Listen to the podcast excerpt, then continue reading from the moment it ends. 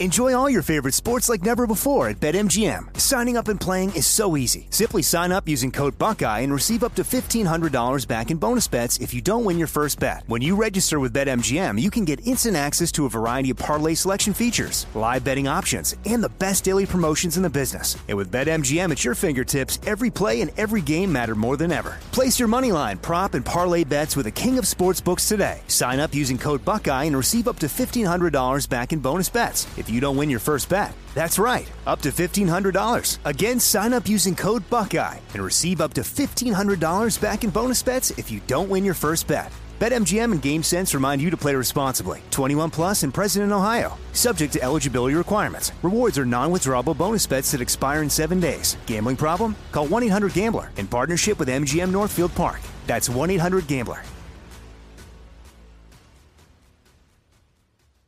Welcome to 500 Greatest Songs, a podcast based on Rolling Stone's hugely popular, influential, and sometimes controversial list. I'm Brittany Spanos. And I'm Rob Sheffield. We're here to shed light on the greatest songs ever made and discover what makes them so great. From classics like Fleetwood Mac's Dreams to the Ronettes' Be My Baby, and modern day classics like The Killer's Mr. Brightside. Listen to Rolling Stone's 500 Greatest Songs on the iHeartRadio app, Apple Podcasts, or wherever you get your podcasts. Every week on Talk Easy with Sam Fragoso, I invite an artist, writer, or politician to come to the table and speak from the heart in ways you probably haven't heard from them before. Some of my favorites are with Tom Hanks, Questlove, and Cate Blanchett. In recent weeks, I talked to actor Dan Levy, director Ava DuVernay, and the editor of The New Yorker, David Remnick. You can listen to Talk Easy on the iHeartRadio app, Apple Podcasts, or wherever you get your podcasts. Hey fam, I'm Simone Boyce. I'm Danielle Robay. And we're the hosts of The Bright Side, the podcast from Hello Sunshine that's guaranteed to light up your day.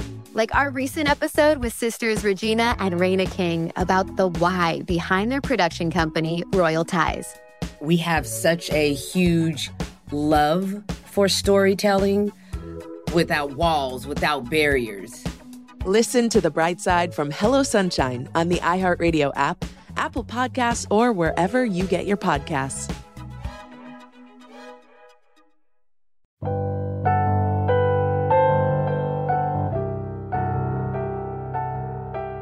Hello, and welcome to a musical journey like no other. This is 33 with William Patrick Corgan. This is the 32nd step on this interstellar musical expedition. We're just one step away to the epic conclusion. Will Shiny get vaporized? Can Shiny escape his doom? Is all hope lost?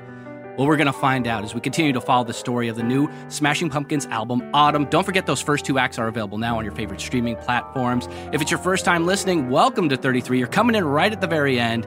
If you've been with us since the very beginning, thanks for being fans. Thanks for tuning in. On this episode, we're listening to and analyzing the latest single from ATUM. That's right, we're talking about Spellbinding with Smashing Pumpkins frontman Billy Corgan. And on this episode, we're also going back to a classic track all the way back to 2007. We're listening to United States off of the album Zeitgeist. As you hear this, we're in the middle of the World is a Vampire Australia tour. And on our next episode, we'll be recording Down Under. Isn't that exciting, Kyle? It is, and we are at the penultimate episode of 33. If you're listening as this drops, we're just days away from the entire reason for the podcast, ATUM release date being April 21st. And as Joe said, we are going to be doing a very special Q&A episode with Billy where we'll answer your questions, hashtag Billy33. The three of us likely will be huddled in a room together for the first time ever recording. We finally did it right at the end, gentlemen. As always, make sure you like, subscribe, share, rate, and review the podcast wherever you're listening via iTunes, Spotify, iHeart app, or wherever you get your podcast. Make sure you go over to WPC33.com to continue the pod conversation. Playlists, lyrics, all that jazz. SmashingPumpkins.com for merch and concert dates. And The World's a Vampire, August September. US dates are on sale now. And as a, a guy who uh, may or may not be in Australia at some point when you're listening to this, the current tour is very exciting. I'm happy to be a part of it. And Billy, I know you're happy to be a part of all this because let's face it, this is your vision. This is your deal. These are your brands. And here they are coming together. It's all happening. You know, when I've had success, everyone tells me how smart I am. when I don't have success, everyone tells me how not smart I am. So I'm I'm trending back towards the smart category. You know, I would say my great Achilles heel in life is I like to be told that I'm right. So I have to very carefully refrain in moments like this in my life from sort of um, what do they say? Uh, you know, you break your you break your hand from patting yourself on the back. Look, it's important to give credit. You know, the NWA. I like to say we had an issue the other day with the talent, and I wrote the talent back and said we are a team. You know what I mean? So this is a team issue. I know you're making it about yourself, and I understand that, but understand that we're a team. So we're going to get through this as a team. And I appreciate your efforts here in the 33 podcast, Joe and Kyle. Same with the band. You know, it's a team effort. Yeah, there are times I stand on a stage and I'm thinking, you know, we're playing my songs and this is my band. But look, behind me is Jimmy Chamberlin. You know, we played over the last 35 years. I think we played together somewhere in the in the neighborhood of 25 of those 35 years. We've had various bands together. James and I started the band. We've been through a lot, but we certainly started with very humble beginnings. And so I never forget that, which is why I always like to stop in the middle of the concert before we play Tonight Tonight.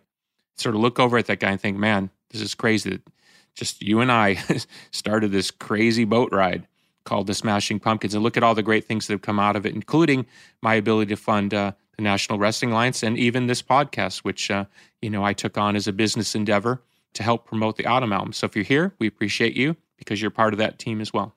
Let's go right into the track. I'm super excited to talk about Spellbinding. All of the singles that have come out from this album have been big successes, and I, I'm I'm so happy for that, especially when you start to hearing the melodic stuff that's coming from Spellbinding. It's also one of these songs that's later in the album, so we're deep into the story. Where are we now? Sure. Well, let me say, um, speaking of uh, the, I'll, I'll, pat somebody else on the back.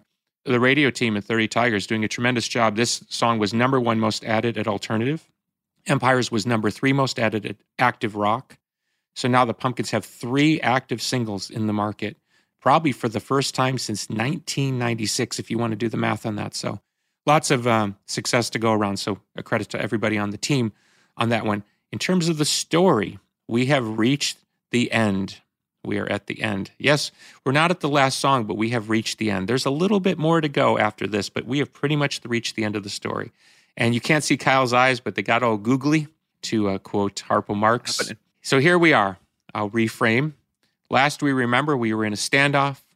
There was Shiny and Ruby on one side, Osira with the laser ray uh, in front of them, and behind Osira, or off to the side, I guess, to make the, the visual of the triangle, the X and I with their laser rays tra- trained on Osira. What is going to happen? What is going to happen?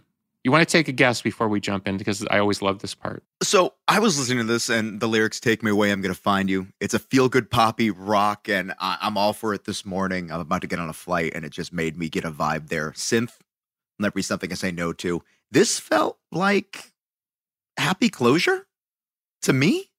So I feel like there's a happy ending here. Okay. Joe, you want to take a gander? I, I am going to go the exact opposite route here. That that Ruby oh, Ruby man. pulls the trigger. But Ruby. Shiny Sorry, you mean Osira. Osira, excuse me. Osira pulls the trigger. And uh and Shiny's mortal coil has left this realm, but perhaps Shiny is never gone. Very good. Wait, wait, that's the happy ending then.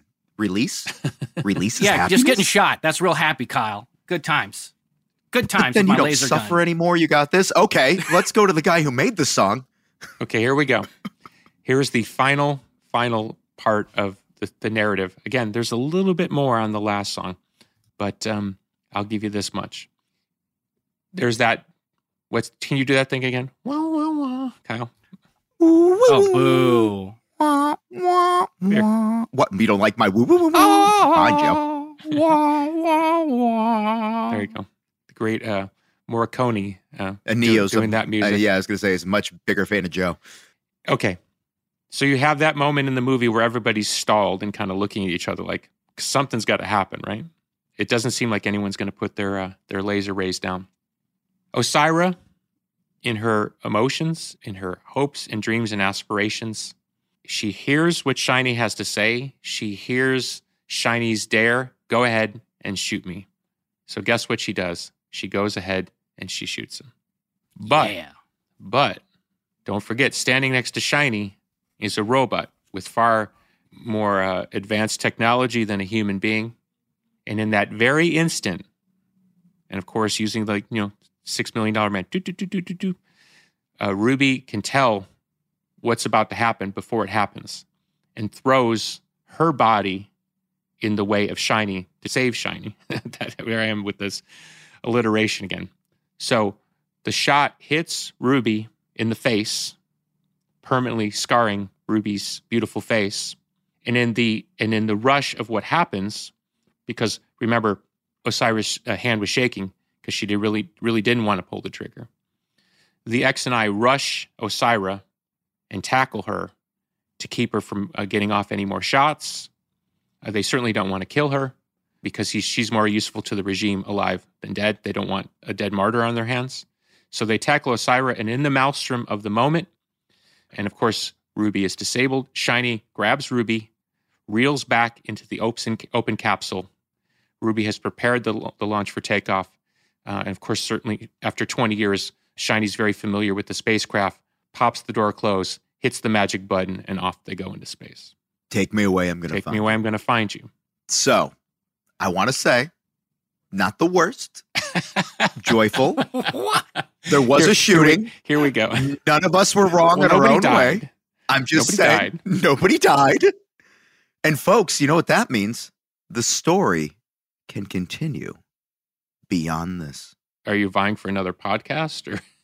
No, I'm just I I like the fact that as a creator, you have seen that stories they continue even when we think that we have a logical conclusion and that things have come to their the end of which uh, which our hero's journey is there is always going to be something else that could happen be it with that person that character that being or the people that they've affected in a way that that journey that legacy can go beyond. So i'll leave you with the last visual.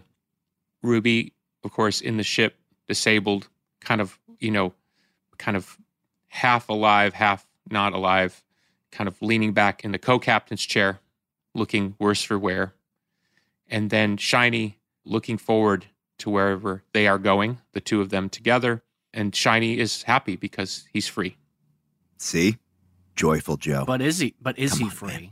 well no one's really free. That's right. I mean it, we're in the in this in this ATUM universe escaping into space. I mean it's it's still a reachable place you know it's a you're driving down on the highway but you could still be pursued.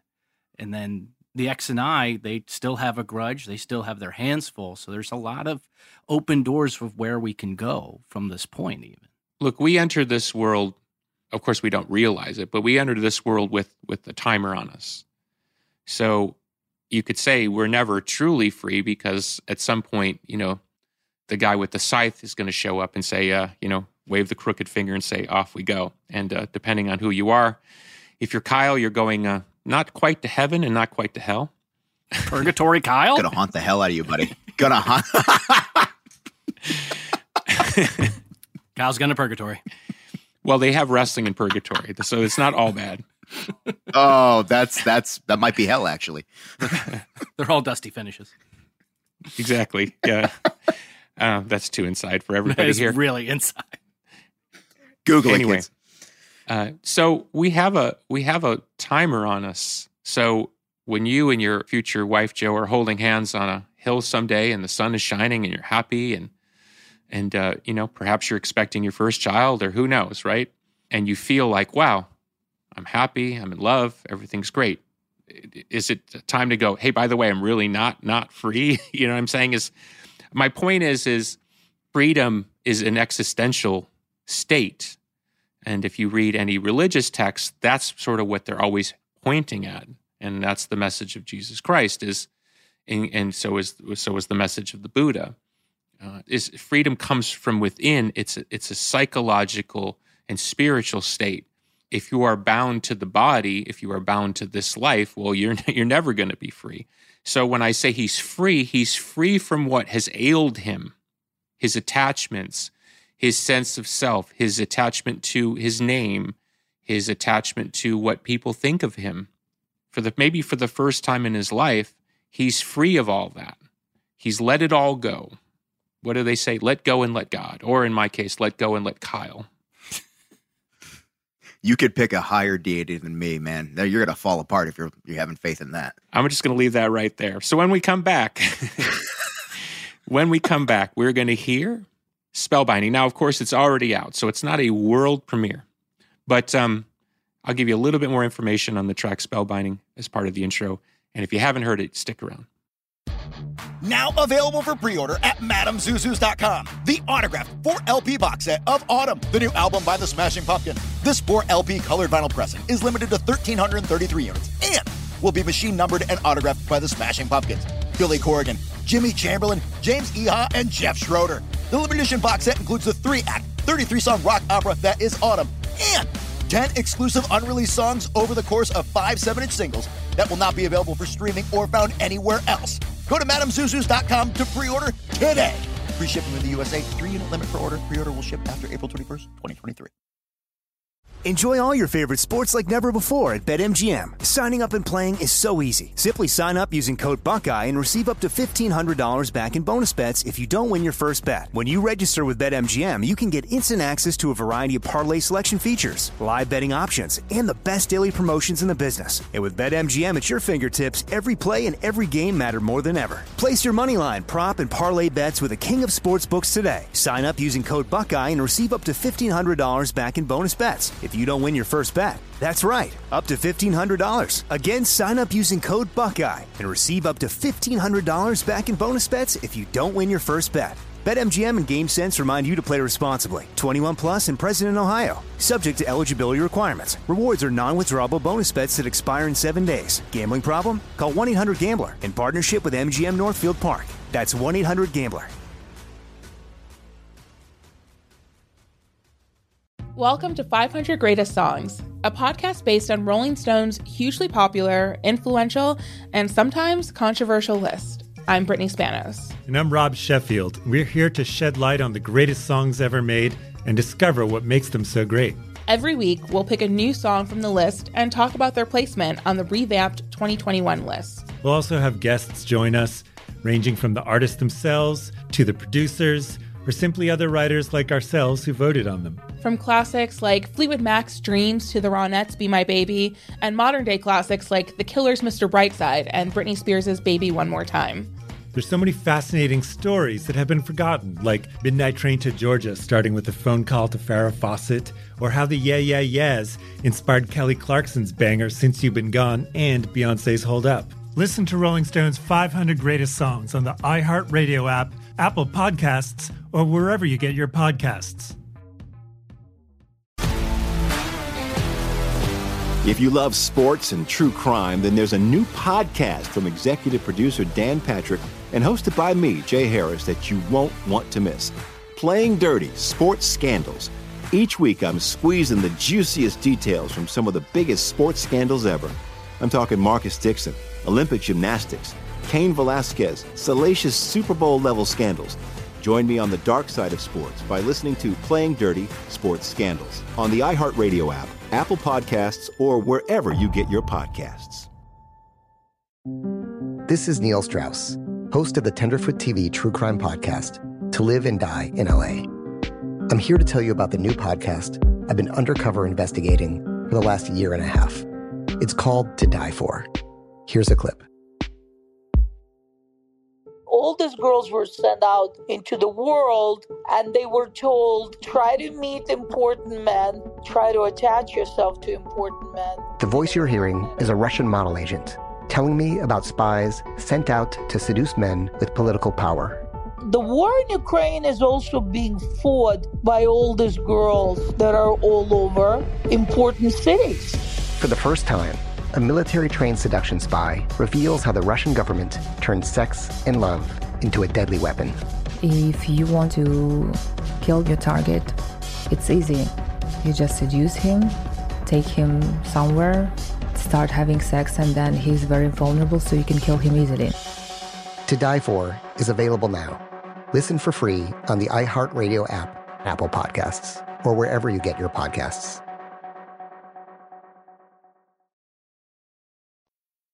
Welcome back, friends, to the 33 podcast with William Patrick Corgan.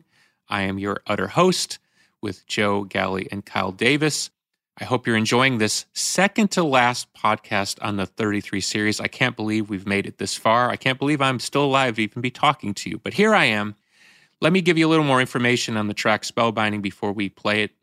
You know, um, I hinted to Kyle that there's just a little bit more narrative, and of course, he brought up the lyric, Take Me Away, I'm going to find you. Well, who is Shiny going to find? We will learn that on the next 33 podcast and the last of the series. But for now, please enjoy Spellbinding.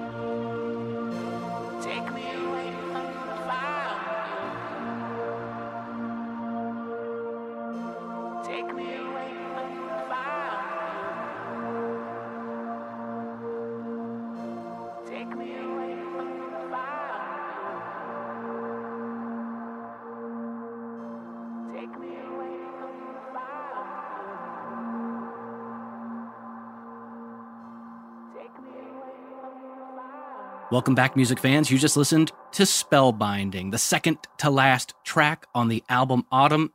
Billy, when we get to a point like this, I mean, where where are you emotionally? Is there like a sense of accomplishment that you're at this far? Is it starting to stir some more creative juices to continue to create some more stuff? Like, where do you get when you start seeing something, a light at the end of the tunnel? I, I guess you could say. Are you talking about in the recording process or in this sort of part of the emotional process of the music coming out? I think the music coming out, like when we're here and you're seeing the response. Yeah, um, it's kind of like it's different than I thought it would go, and I would say overall it's better than I thought it would go. I'm always a bit shocked, and and I this is probably a lesson I need to learn, but I'm always a bit shocked that most people are not that into detail. I'm very into detail and details. That's why I like to read uh, people's biographies. I like to read magazine articles about how things are made, even if it's stuff that by and large I'm not interested in the thing being made. I'm interested in how people made something. But by and large, most people are not detail people. They kind of like the end result of the Willy Wonka machine. So there's always, I guess, a little tinge of disappointment. This is my own personal thing. I wish more people were into, uh, for example, at this point, if you had asked me when we started, I would think I would be seeing maybe some fan art. I haven't really seen much in the way of fan art uh, with people sort of taking their own stabs at the characters. Stuff like that. I tend to think more in terms of collaborative spirit. And I love when things engender other uh, creativity. That's why I always try to repost when people send me covering my songs or their interpretations on certain artwork or iconography from the Smashing Pumpkins world. I just love that type of stuff. So I'm still hopeful that the project will engender that kind of energy. But on the musical side, as far as like people listening to the jams and enjoying them and the success at radio, I mean, it's a 10 out of 10 so far. Without belaboring the point, there is, let's say, three things you have to navigate for a band in 35 years and counting. One is the perception of the music business from within of your internal value. And uh, it's no uh, great mystery that for a certain amount of years of those 35, there were large swaths of the music business that considered the Pumpkins dead. That doesn't mean can't play any more shows. That means you're down in like the county fair circuit. You're good for the reunion packages and stuff like that, but you are not a band that has a future. So thankfully, the project ATUM, which talks very much about Shiny's future and past, has given the Smashing Pumpkins a future that for the last 10 to 15 years has been a real struggle to establish the people inside the music business. And if you don't think that people who aren't in business with you don't have influence on what happens, you're wrong. People who work for other artists, people who uh, manage other bands, people who book tours that you're not even on, they have an influence in terms of how you're perceived. It might be as simple as somebody having a conversation like, Hey, did you hear the new Smashing Pumpkins album? And the guy or the girl across the table goes, Who cares about them? They've been dead for 15 years. I'll never listen to them again. I can't stand that guy and da da da da. That might color that person's impression because the person across from them is somebody in the industry and their, impre- uh, their impression of the, the brand's value carries weight. So that's one thing. The other is, of course, let's call it the average or common fan. It's not really worth in this context talking about fans that haven't heard the band or don't know the band because that's sort of like that's the great unknown. Because let's face it, there's 7 billion plus people on this planet that have never heard of the Smashing Pumpkins. And I'd sure like to get to them, but we'll find out if I do. I'm talking about people who have come in contact with the Smashing Pumpkins along the way over the last 35 years, maybe heard a song, maybe they know a song, they don't even know who sang the song, but they have some, or they bought a record or something. So you have to navigate that perception, and that perception oftentimes follows the industry perception because it ties in with the media. So if the media and the business thinks, eh, you know, your better days are behind you, blah, blah, blah, blah, there's kind of a vibe there that permeates the general fan that says, hey, Taylor Swift is 800 times more important than the Smashing Pumpkins, where I could show you a piece of paper that says that's not numerically true. But if the perception is 800 times, well, you're dead.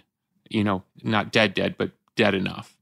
And then the last thing you have to navigate is, of course, those fans that have stuck with you the entire time, who've taken those journeys, and they really are the people who pay attention to details. But as you can imagine, they oftentimes are the greatest critics of the band, and maybe rightly so, because they know the difference between like A level work, B level work, this B side, the thing that most fans would know. Or they might be biased, of course, because they came of age at a time that the band was coming of age and their emotional attachment is based on an album like Adore or something. Or it, in some cases now, because it's long enough, an album like Zeitgeist. And we're going to play a track off Zeitgeist here coming up. So navigating those forces. So all three segments of those things that I just said, the common fan, the hardcore, really in it with you fan, and let's call it the business at all, and the media by extension of that. We have convinced all three of those segments that the band has a future.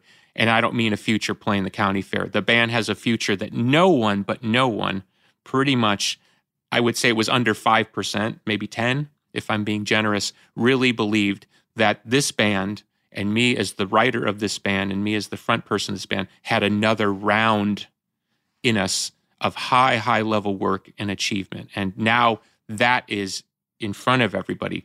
And I don't mean it's a done deal, like it's a slam dunk and we won the uh, you know the NBA finals. I'm saying is we're back in the game, baby, and the doors are open and it's up to us what we're going to do with that. So if you want to use the 90s timeline, are we at the end of Gish or are we at the end of Siamese or who cares? We just might be at the end of ATUM and we're ushering in a new period. And so kudos all around to everybody on the team because that is a huge accomplishment. You know, like an invisible string. That was the third Taylor Swift in three episodes we've done here. But moving on to that, you know, I'm thinking back to when we started this podcast. We were talking about much like you just mentioned, up Zeitgeist.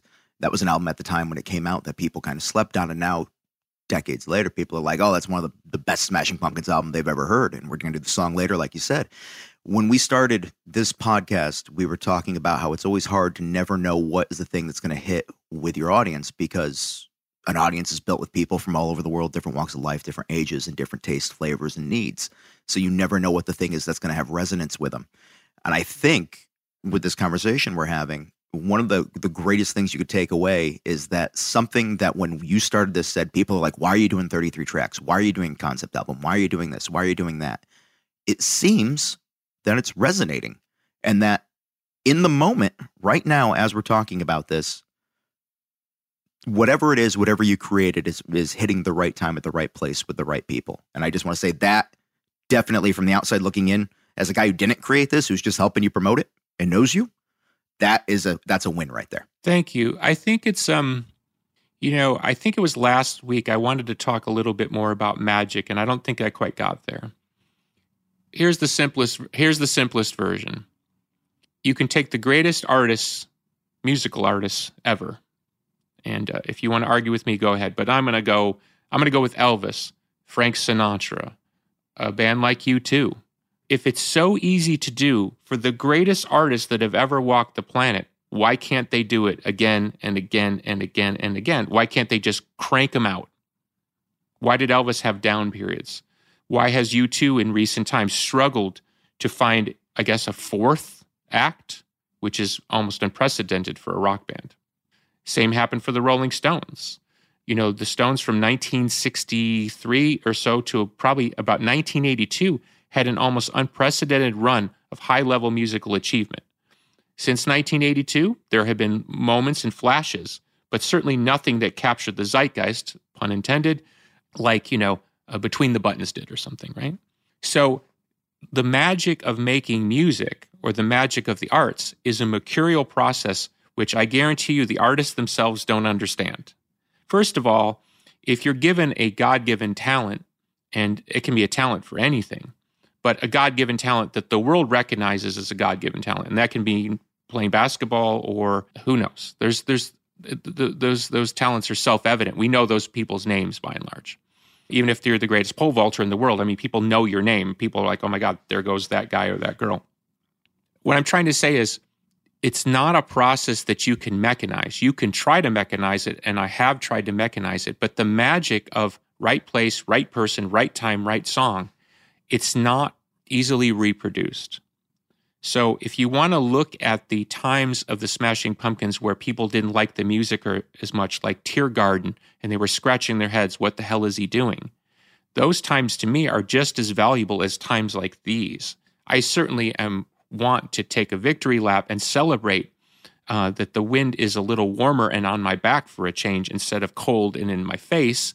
Bad analogy of the day. But what I'm after is if I could recreate it again and again and again, I would. But the process that created your favorite song, if you're a person on listening to this podcast who has a favorite song of mine, know that that came in a way that was just as mysterious to me as it is to you. And if you want love in this life like I do, uh, certainly I would have loved to give you more of that so you would love me more and and uh, and I'd have a private jet and all those things. But it didn't happen because it's not as simple as just rolling a, a dice and, uh, and then the, then the dice always come up seven. Armand Mondo Duplantis, by the way, pole vaulter, best. I love your quick googling. Or did you just know that? no, I'm a short man. I got no ups. That's why I also don't know basketball. But I was. I like, believe in hey, my era, Dwight. Stone was the was the was the innovative pole vaulter of my time, and that would have been like '76 Olympics time. Um, I did six degrees of separation. I did get to once do a telethon with Nadia Comaneci, the great Romanian gymnast and the first uh, athlete to ever get a perfect score in 1976 at the- Hold at on, the Olympics in Montreal. What were you doing a telethon? It was for? actually the last Jerry Lewis telethon that they did. The muscular dystrophy. No. And when I was a kid, I used to do uh, fundraisers in my backyard because I was so inspired by what um, Mr. Lewis was doing for muscular dystrophy. Um, and I used to watch the telethons. I used to stay up all night and watch the telethons. I just loved them. So the very last year that they were broadcast, which that year that was broadcast on uh, Chicago WGN locally, I did the um, uh, the the telethon uh, with uh, Nadia and her husband Bart, who also was a great Olympian, also I think a gold medal winner. There's always another story. the The life of William Patrick Corgan, touching on all the randomness that I could ever hope to ever know somebody substantially. Just just check out these six degrees of separation.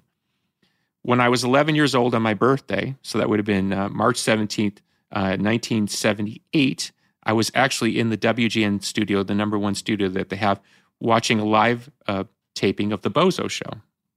Fast forward to many years later, we're taping the NWA wherever the heck we were. Uh, I believe it was in Nashville. Yes.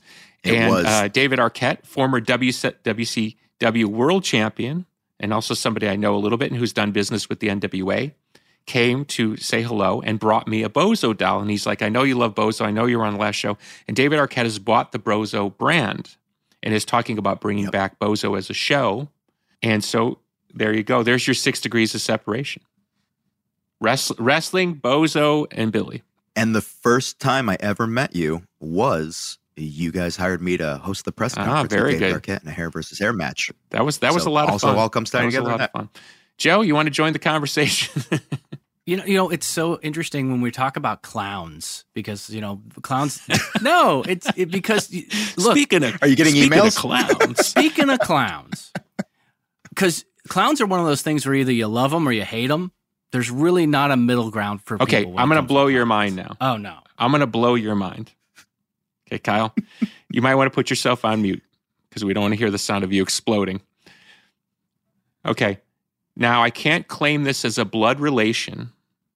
Okay, but the stepfather of my cousin Gene, who's a blood relation, Wally, is in the Clown Hall of Fame. So I actually have somebody in my family who's in the Clown Hall of Fame. Try that one on. I'm so happy. I was worried you were going to say that John Wayne Gacy was a distant uncle or something like that. I got so No, worried no, no. about clowns and it was going to get dark, but there's a clown hall of fame and you were it's in your blood. check this out in my in my family relations uh, we have a, a member of the clown hall of fame roberto luongo is is married to my brother's wife's cousin who uh, was the goalie for uh, vancouver and played for the canadian national team won a gold medal so my niece's uncle is a gold medal winner for hockey and played in the nhl for a good 12 13 years so we have some very interesting uh, connections and of course, on Chloe's side of the family, you have a, a decorated uh, war hero and French resistance fighter against the Nazis and her grandfather. So we have we have a lot of cool stuff going on in our family. So pretty much anywhere you point, I'm going to come up with a good story. Joe and I got nothing. You know, I, it's almost it feels like this conversation's gone off the rails. But when you talk about clowns, there's I guess that's part of the point. That's what you want. That's that's that is the whole point. And you know, Are you going to have clowns at your wedding, Joe? Probably not. I should have some sort of like at least a clown figurine and a short story, a, a long story I'll make short. My grandmother used to collect clowns, and so in her home there were clowns everywhere. Everyone always got her a clown. Mother's Day, birthday, there were just clown figurines everywhere. And shortly before she died, I had this conversation with her like as an adult, and I was like, "What's your love of clowns?" She's like, "Oh, I hate clowns. I don't want these at all." Someone got me a clown one time in the 60s and I put it on the shelf and everyone assumed I like clowns and I just kept accepting them as gifts to be nice. Oh my god! Omg! Blew my mind. That's a mind blower. Wow. Because I, when you were setting up the story, I was thinking, Grandma hates clowns, and I was, I was right. Yep. See, there you go. There was my pride It's again. I, I needed twinkle. to be right, and I was right again. There were at least 300 different clown figurines, pictures in this house. Let's steer it back to didn't like magic. Here's what I like about clowns. Here's what I like about clowns. I love the sense that you're going to sacrifice something about your dignity, something about the way you look, exaggerate and make yourself look comical, clownish, to use the word, to make people laugh, to make people laugh. I love that because inherent in the arts is a form of sacrifice. Recently on Instagram, I posted a picture, I think, of Bob Dylan in what appeared to be a solitary moment, writing down some lyrics or something, taken circa 1965, judging by his hair and his clothes. And I wrote something along the lines of like, no matter how you slice it, it's a solitary pursuit. I have spent thousands and thousands and thousands of hours sitting by myself with a guitar and a pen in hand, trying to find something that isn't for me. Yes, you can argue it's for me selfishly in that, uh, you know, I get paid and all that stuff. But the intention of the entire act starts with I want to create something that makes somebody feel something better, uh, emotional. Sometimes people say my music's sad, as Kyle uh, occasionally points out to, And I think you guys like to go right with the dark theme, and I'm like, no, no, no, you're wrong. Um, Tortured artist, not no, sad. but when you uh, and I got this somewhat from The Cure. If you take a sad song, it it helps people access their emotions. the uh, The idea is not to make them feel sad. The idea is to actually make them feel better. But in order to access those emotions, you have to come from the real. You have to you have to present something. I heard that. Um, I heard. I think it was George Jones or Charlie Rich the other day.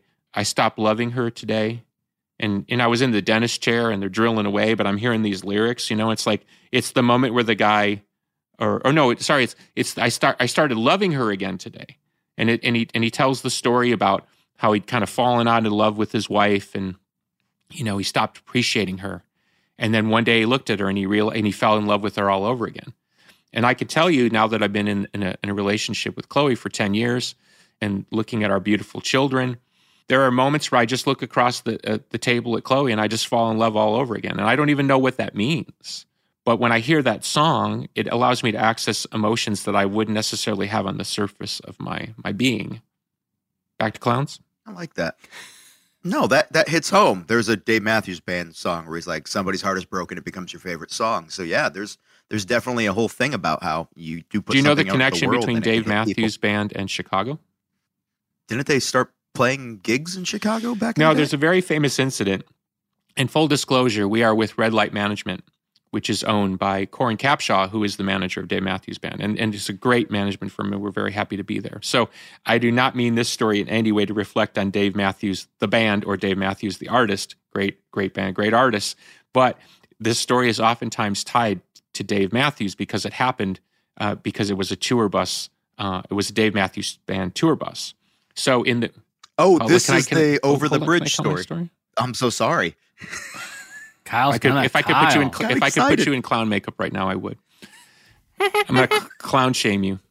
Anyway, as the story goes, the Dave Matthews uh, Band bus was driving over one of the Chicago bridges downtown, which are graded, which means you know if you were to spill something, you would go down to the river below. Well, famous in Chicago is the riverboat architectural tour, where people pay a pretty penny to get on the boat to go look at the buildings from the point of view of. It's probably the most famous tourist attraction in Chicago. So there on a beautiful day, people are looking at the buildings. They're going underneath the bridge over the Dave Matthews uh, uh, uh, uh, on, on the bridge above them. Over goes the Dave Matthews Band bus, and as the brand is uh, as, as the as the bus is going over, the driver decides to empty the toilets or the toilet on the bus and flush because it's a graded thing. Flush the toilet contents to the river below where there's a boat full of people.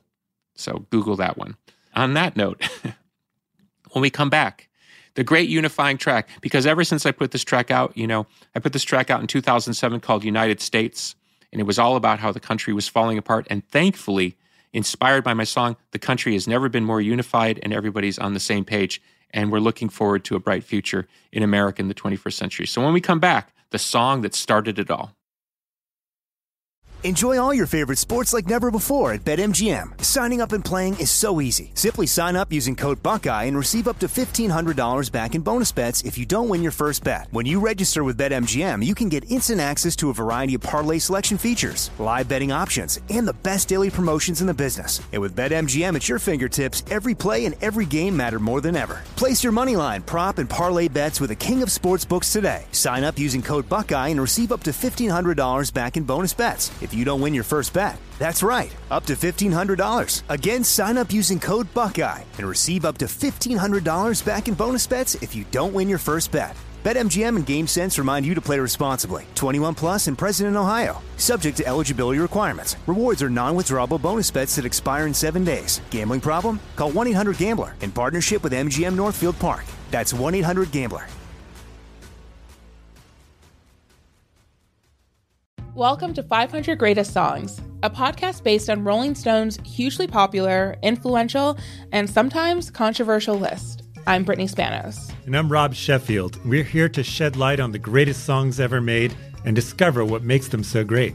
Every week, we'll pick a new song from the list and talk about their placement on the revamped 2021 list. We'll also have guests join us, ranging from the artists themselves to the producers, or simply other writers like ourselves who voted on them. From classics like Fleetwood Mac's Dreams to the Ronettes' Be My Baby, and modern day classics like The Killer's Mr. Brightside and Britney Spears' Baby One More Time.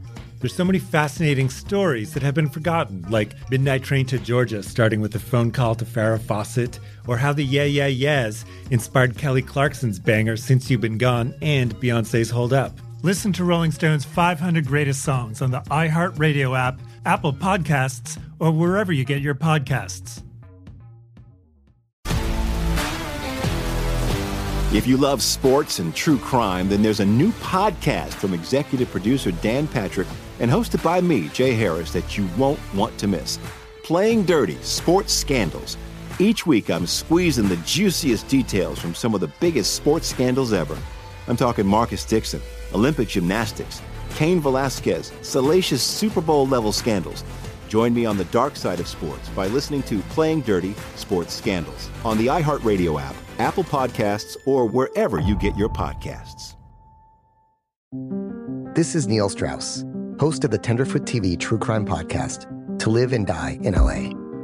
I'm here to tell you about the new podcast I've been undercover investigating for the last year and a half. It's called To Die For. Here's a clip. All these girls were sent out into the world and they were told try to meet important men. Try to attach yourself to important men. The voice you're hearing is a Russian model agent telling me about spies sent out to seduce men with political power. the war in ukraine is also being fought by all these girls that are all over important cities. For the first time, a military trained seduction spy reveals how the Russian government turned sex and love into a deadly weapon. If you want to kill your target, it's easy. You just seduce him, take him somewhere, start having sex, and then he's very vulnerable, so you can kill him easily. To Die For is available now. Listen for free on the iHeartRadio app, Apple Podcasts, or wherever you get your podcasts.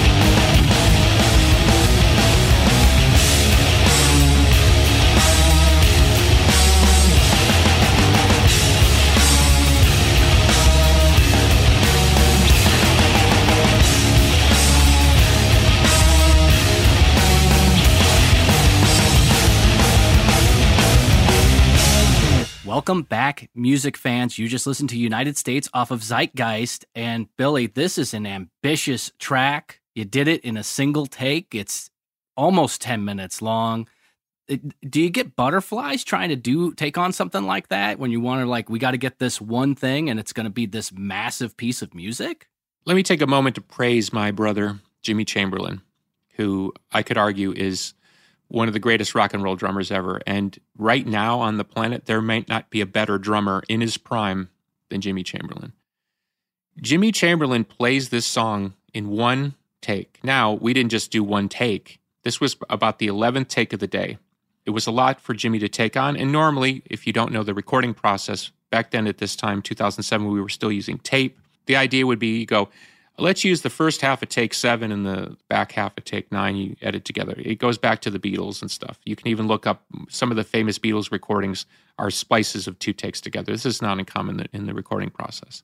So it was one of those things where we've been doing it for about four hours and we'd do a couple takes and then take a break because it was so physically demanding on Jimmy to do and, and, the, and the level of concentration was off the charts.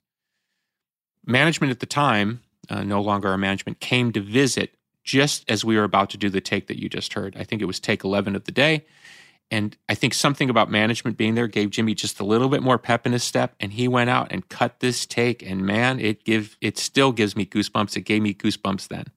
Now, let me set the scene as I like to do. I'm in the control room playing the guitar, sitting on a stool, looking through the glass, watching Jimmy in in the other room play in a room with nobody. He's just playing drums by himself. The level of sparks coming off that drum kit when this guy's lighting that thing up after after eight nine minutes, it's it's it's awe inspiring. So that's what I mean about team. Yeah, I wrote this song and I'm proud and and I, and I love this song and I've played it many times in concert. I've busted guitars to this song. I've done it all to this song. In fact, we even had one time we had the Jim Cornelison of the uh, Chicago Blackhawks who sings the national anthem. We actually had him come out in the middle of the United States and sing this song uh, in the break in Chicago at a concert that we were playing a few years back. So we've done it all. Uli John Roth joined us on this song. I think even um, George Lynch of Dokken joined us on this song one time in, in, in Los Angeles around 2008. So, uh, where was I?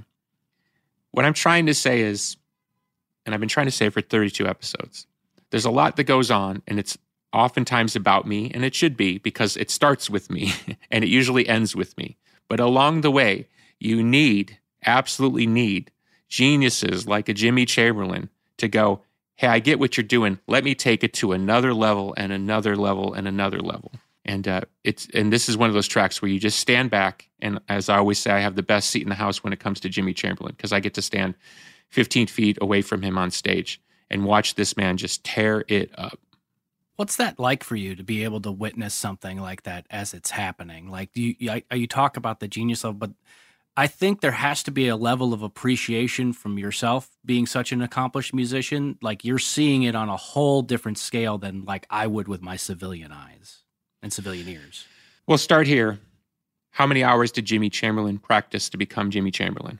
How many Rush records, how many Led Zeppelin records did he listen to? What did he find that told him that what he was bringing to the table was different? Who was around him that gave him encouragement? Certainly his mother, in particular, was very instrumental in encouraging him to play the drums. Jimmy's also got a brother, uh, Paul, who's a drummer, who inspired him. It's it's hard sometimes to appreciate the journey. Like think of everything that went into that take, the good times, the bad times, his time out of the band, him racing cars. I mean, I know when I work, I get kind of visual images in my head or memories pop up as I'm doing a take. Who knows how that influences, you know, what you do in that exact moment that on some crazy quantum level translates to somebody on the other end of an MP3 somewhere that makes them feel something that they wouldn't otherwise feel and say, hey, man, that guy, what that guy does makes me feel something that only that guy or that girl makes me feel.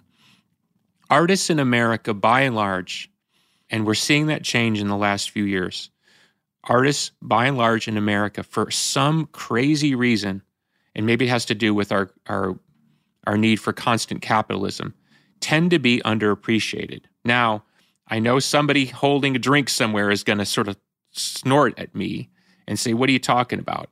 You live in a fancy house and everybody knows who you are. if you think of how rare it is to have a Jimmy Chamberlin, because look, if it was easy, everybody would do it. Every drummer in the world would be Jimmy Chamberlin if they could, but they can't because there's only one Jimmy Chamberlin. And I've seen it happen with my own eyes. When Jimmy Chamberlin meets another drummer at the level of a Jimmy Chamberlin, you see that respect because that guy or that girl knows he's the real deal. Doesn't mean he's better than them or not as good as them. It means they go, hey, you're one of us. You're in this very select group of people out of 8 billion people that knows not only how to play these things, but how to bring the emotion and the power. And don't forget, you know, your average Smashing Pumpkins concert, Jimmy's up there playing, you know, an hour and 45 minutes. He's not exactly a spring chicken anymore. So to be at this point of his life, Zeitgeist, he was, you know, I think he would have been in his 40s. He's still playing at that level now. Um, and you could argue uh, his time over time has even gotten better. So to your question, Joe, I just find myself with a deep level of appreciation because maybe because I'm so close to it, I know what went into even getting that take. Everybody focuses on the, well, there it is. There's the take.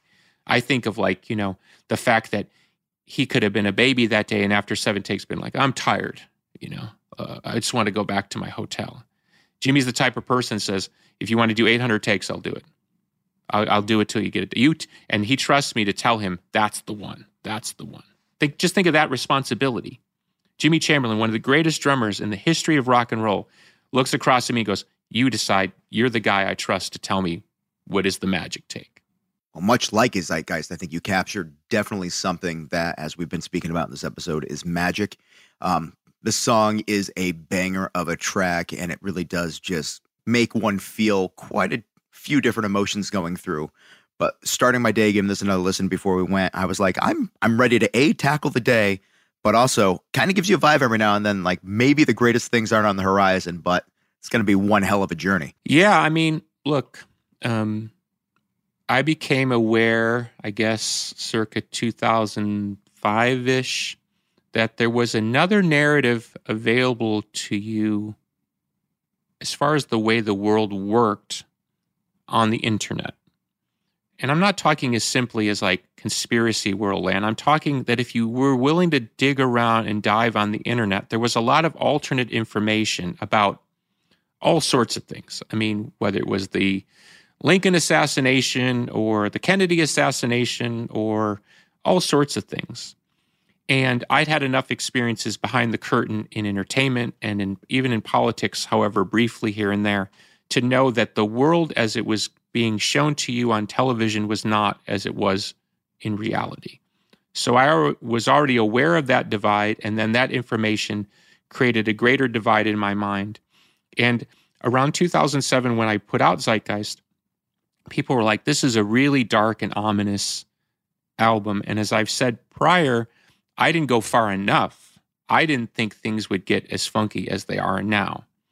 The bright side of that is maybe change has come and and change will ultimately be a good thing. But as we sit here right now recording this particular podcast, uh, it seems to be trending in the wrong direction. Now there might be people out there that feel completely the opposite. From my particular position, and maybe I'm out of touch with what goes on on the street, uh, it feels not great.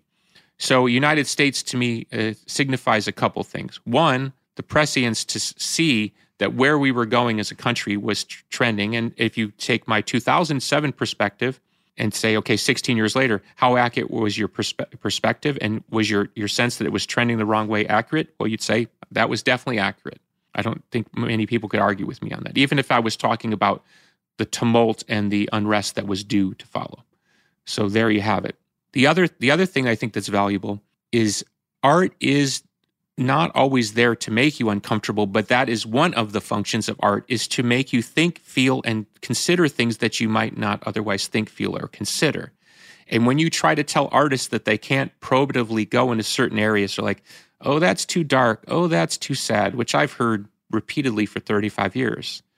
Look, the world is full of people wanting to give you what you want.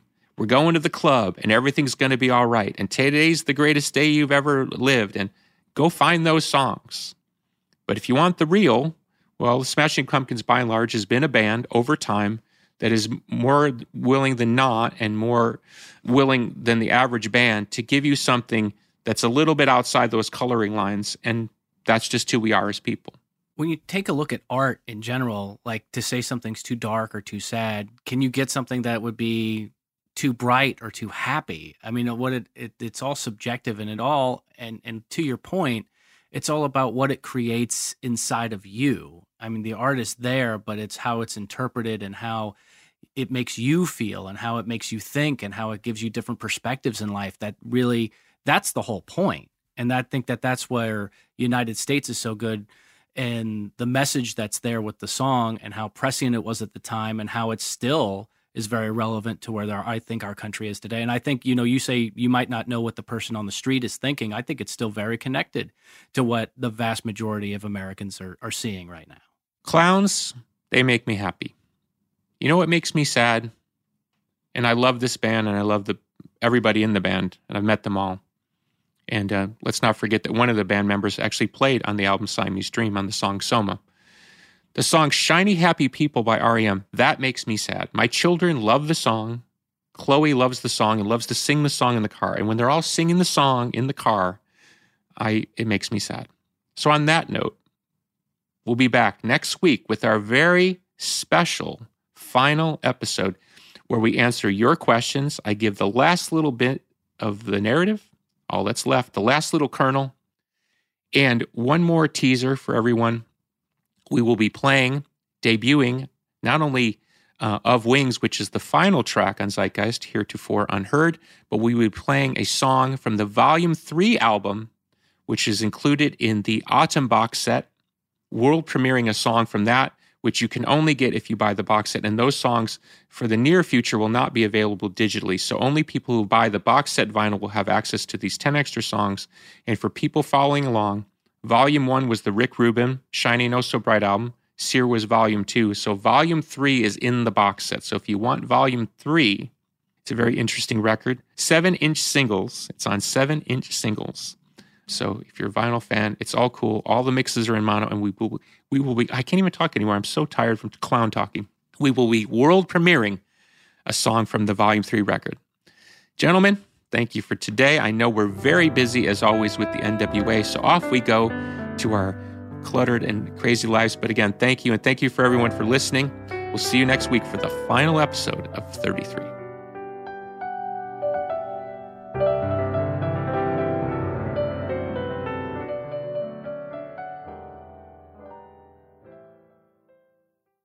Welcome to 500 Greatest Songs, a podcast based on Rolling Stone's hugely popular, influential, and sometimes controversial list. I'm Brittany Spanos. And I'm Rob Sheffield. We're here to shed light on the greatest songs ever made and discover what makes them so great. From classics like Fleetwood Mac's Dreams to the Ronettes' Be My Baby, and modern day classics like The Killer's Mr. Brightside. Listen to Rolling Stone's 500 Greatest Songs on the iHeartRadio app, Apple Podcasts, or wherever you get your podcasts. Every week on Talk Easy with Sam Fragoso, I invite an artist, writer, or politician to come to the table and speak from the heart in ways you probably haven't heard from them before. Some of my favorites are with Tom Hanks, Questlove, and Cate Blanchett. In recent weeks, I talked to actor Dan Levy, director Ava DuVernay, and the editor of The New Yorker, David Remnick. You can listen to Talk Easy on the iHeartRadio app, Apple Podcasts, or wherever you get your podcasts. Fam, I'm Simone Boyce. I'm Danielle Robay. And we're the hosts of The Bright Side, the podcast from Hello Sunshine that's guaranteed to light up your day. Like our recent episode with sisters Regina and Reina King about the why behind their production company, Royal Ties. We have such a huge love for storytelling without walls, without barriers. Listen to The Bright Side from Hello Sunshine on the iHeartRadio app, Apple Podcasts, or wherever you get your podcasts. Listen to the highly anticipated 100th episode of Tank and Jay Valentine's R&B Money podcast with artist Chris Brown. Even working with you from Keri Hilson, Adonis. Mm-hmm. Back in the day, I was 15, 14 doing that album. So like I said, I was in school. Like, Yeah. okay, this is how you do it. This is how you make a song. There's a verse, a pre-chorus, and then Mm-hmm. a hook. I didn't know none of that. You learned that over a summer, bro. That's what it felt like. That's what it felt like. Listen to R&B Money on the Black Effect Podcast Network, iHeartRadio app, or wherever you get your podcasts.